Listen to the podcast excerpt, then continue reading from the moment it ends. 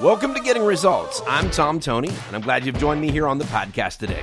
Over my years of coaching and leading in organizations of various types and sizes, I've come to recognize that sustainable, repeatable success comes down to these three factors: clarity, alignment, and busting through barriers. And that's the basis for my CAB system. Today, we're going to talk about unlocking your team's passion.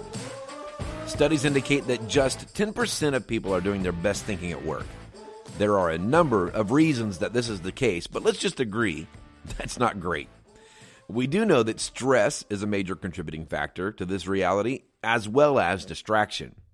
Now, it would be worth our while to take a close look at the things that may be distracting our teams and seek to bring remedy to those situations. Even if we could just double the number of people doing their best thinking at work to 20%, it would be worth the effort. This is where we recognize that values play a huge role in how people engage in their work. Underlying the distractedness is something of greater value. Just this last week, I was driving through a major metropolitan area and noticed a digital sign over the highway that reported that in the previous year, more than 13,000 deaths had been connected to distracted driving.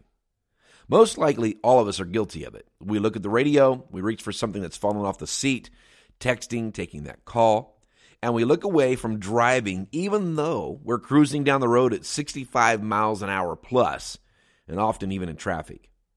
All of us probably recognize the importance of being aware while driving. We understand the value of being in as much control as possible.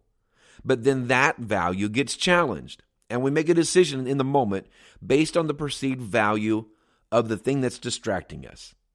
Our favorite song comes on the radio, and we have to turn it up. Our proposal just slid off the seat into the dirty floor, and we have to pick it up. We hear this, or this, or this. And we can't help but pick up the phone and see who it is and what they need so desperately. We know from further studies that the average employee is wasting more than 2 hours during the workday, again, related to distractedness. So where does this come from?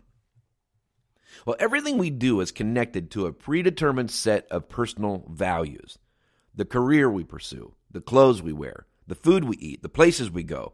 They're all connected to our predetermined set of personal values. Now, distractedness happens when there is perceived greater value in the thing that took our attention than the thing that needed our attention the most. It is this same system of values that drives how we engage in work.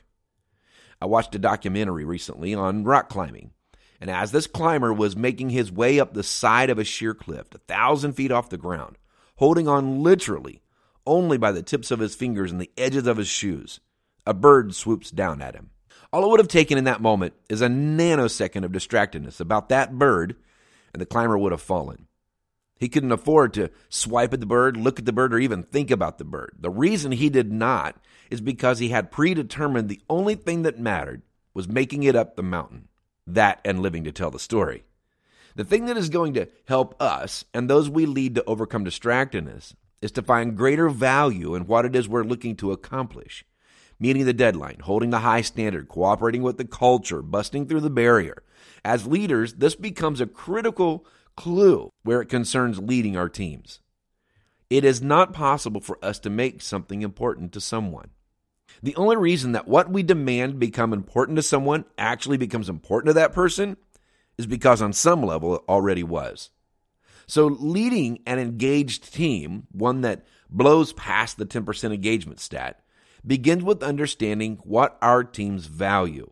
I've actually developed a system that aids in doing this. It's called the Forced to Fierce Tool.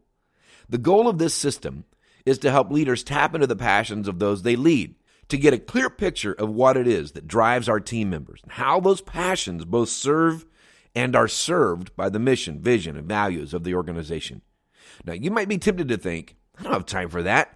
I just want people to get stuff done. And while you're thinking that and trying to drive that type of just get it done culture, people are becoming more and more disengaged. The quality of work is diminishing.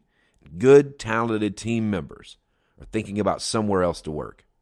This week, I encourage you to pay attention to the level of distractedness around you, even in your own workday. Stop and ask yourself, why is it hard for me to focus in certain situations? Why am I struggling to stay engaged in certain conversations? Am I giving my full and best attention to this task? If not, why not? The process for gaining this understanding and making those clear connections for your team is actually pretty simple. And that's going to be the focus of the next episode. Until then, keep getting results. If you enjoy the Getting Results podcast, we would love for you to submit a review on iTunes and help us get the word out by sharing our podcast with your friends and colleagues. Also, stop by tomtony.com, that's TOMTONEY.com, and sign up for free to become a member.